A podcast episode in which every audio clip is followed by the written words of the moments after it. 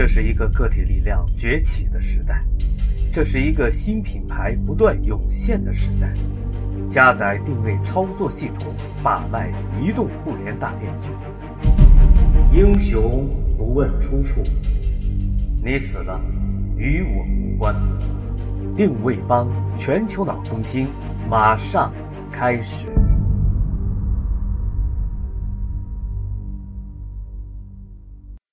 大家好，欢迎接通定位帮，补充新能量。我是你们的好朋友芒格。昨天接一电话，是长沙的一个大学生创业联盟打来的，邀请我成为他们的导师团成员。我以为这事儿挺好，既可助人，亦可自助，便欣然接受了。巴西世界杯结束了，生活又将回归正常。即便是德国队获得了冠军，也不可能赢得所有球迷的心。有球迷在为德国战车严谨的战术执行力而欢呼，也有球迷因为德国战车缺乏创意和灵活性而更喜欢像哥伦比亚甚至是哥斯达黎加这样的南美球队。对于品牌，人们的认知也是如此。今天就让我们继续来学习定位经典二十二条商规之对立定律。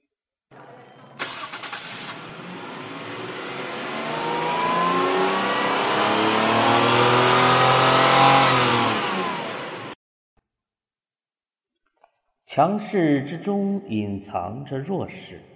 对于任何强大的领先公司，位于第二位的公司也会有机会将其攻破，变其优势为劣势。正如摔跤运动员可以巧用对手的强势借力打力那样，一个公司也应该设法把对手的优势转化为劣势。如果你想稳居市场的第二位，并与领导者抗衡，那么你就要好好的研究领导者，他强在何处？你如何才能使他的强势变成弱势？你必须发现领导者强大的本质，然后以与其本质相对立的身份出现在潜在顾客面前。换句话来说，就是不要试图变得更好，但要试图变得不同。所以，竞争经常是在后起之秀与值得信赖的老品牌之间展开。可口可乐是一个具有百年历史的老品牌，至今全世界只有七个人知道它的配方。这个配方被锁在。亚特兰大的一个保险箱内，可口可乐是一个基础稳固的老品牌。然而，根据对立定律，百事可乐要想成功，就得与它背道而驰，使自己成为新一代、年轻一代的选择。如果你观察某类产品的顾客，你会发现他们中有两种人：一种是希望购买领先品牌产品的顾客，另一种则不想。潜在的第二位品牌就必须要吸引住后一种消费群体。换句话说，通过将自己定位为与领先者不同的角色。你可以把那些不愿意购买第一品牌的人吸引到自己这一边。如果老年人都喝可口可乐，年轻人都喝百事可乐，还有谁去喝皇冠可乐呢？然而，还是有大量的潜在的第二位品牌试图仿效领先者，这通常是一种非常错误的决定。你必须使自己成为顾客的另一种选择。《时代》杂志以生动活泼的写作风格建立了自己的声誉，《新闻周刊》则避开这种做法，代之以平铺直叙的写作风格。我们将事实与观点分开陈述。换言之，新闻周刊把自己的观点放到了编辑栏目，而不是在新闻栏目当中。市场竞争中，有时候你必须毫不手软。有着好味道的斯科普漱口液将“满口药味儿”这个标签贴在了他的竞争对手李施德林的身上，但也不要一味地打击你的竞争对手。对立定律是一把双刃剑。它要求你不断地宣传竞争对手的弱点，使你的潜在顾客很快就意识到这个问题。只要喷一点李施德林，你就知道你的口气就像是在医院里的那种味道。接着要迅速调转矛头，斯科普是一种好味道的漱口液，它也能够杀死细菌。说到漱口液，另一个有趣的例子说明了模仿领先者是徒劳的。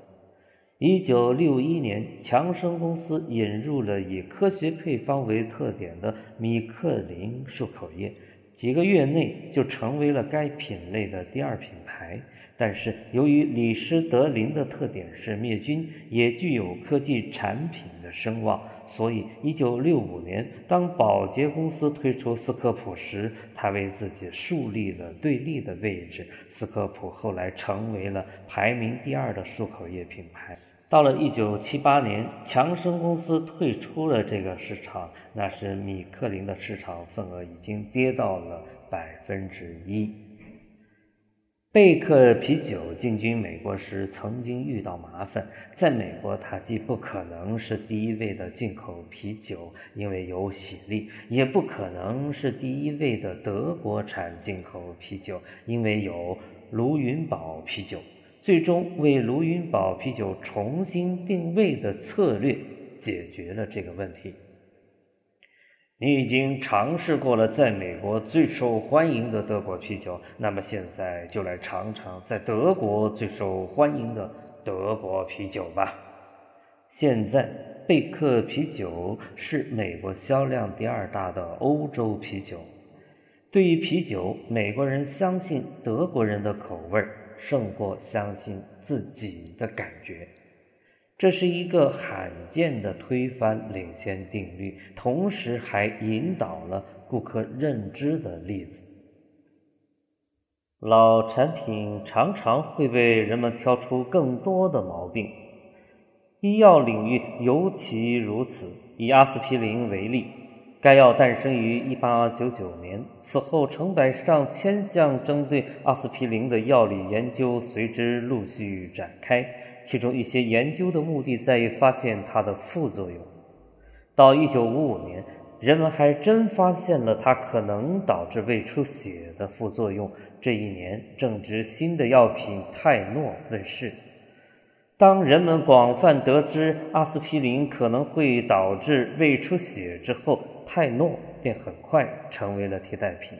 推销泰诺的广告曾经标榜自己是。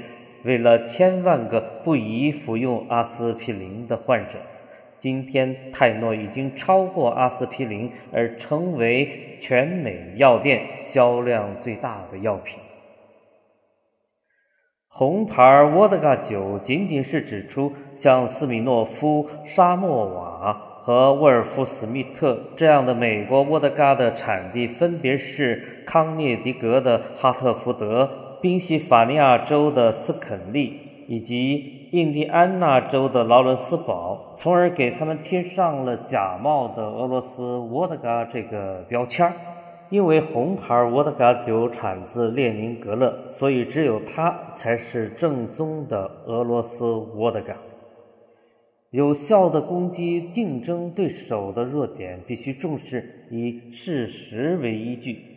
一个宣扬对手弱点的典型例子是皇家道尔顿瓷器公司攻击其美国竞争对手的广告。广告的标题是：“皇家道尔顿来自英格兰特伦特河畔斯托克的瓷器，伦诺斯克来自新泽西波莫纳的瓷器。”这则广告针对的是很多人认为伦诺克斯瓷器是进口瓷器这一误解。通过指出伦诺克斯瓷器的真实产地是新泽西的波莫纳，皇家道尔顿瓷器突出了自己是真实的英格兰瓷器的身份。这样做所利用的事实是，多数人很难想象听起来俗里俗气的新泽西波莫纳这种地方的匠人会生产出雪白精细的瓷器来。其实，当英国人看到这则广告时，也会贻笑大方。对他们来讲，特伦特河畔的斯托克听起来与波莫纳一样的俗气，这又有什么关系呢？美国人不这样想。市场营销很像是一场争夺合法性的斗争，抢先占据某种概念的品牌总是将自己的竞争对手描述为非法的模仿者。一个好的位于第二位的品牌绝不能够胆怯。当你放弃与领先品牌竞争时，不仅对于领先者，而且对于所有其他同行竞争对手来说，你都会变成为弱者。再以汉堡王近年来不幸的境遇为例，这一位居汉堡包业第二位的企业处境曾经非常的困难。他曾数易其主，更换过多次管理人员，并试用过大量的广告代理商。我们用不着回顾多久的历史，便可以发现这家公司的失误所在。汉堡王昔日的成功得力于他对竞争对手的积极攻势。他首先用“享受你所喜欢的风味”的口号揶揄麦当劳大批量生产汉堡包的经营方式，之后他又以“烤而不炸”和“大汉堡将战胜巨无霸”为口号向麦当劳展开攻势。所有这些营销计划都曾经巩固了汉堡王仅次于麦当劳的市场地位。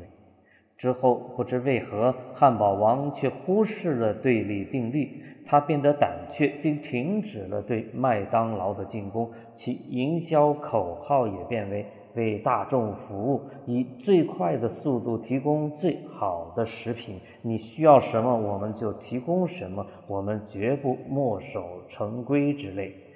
他甚至还开展了吸引儿童的营销活动，而这恰恰是麦当劳的。主要优势。遗憾的是，这并非保持强有力的第二位的做法。汉堡王连锁店的店均销量逐渐下降，并再也没有恢复到其采取攻势时的水平。汉堡王的失误在于，他没有采取树立对立面的原则。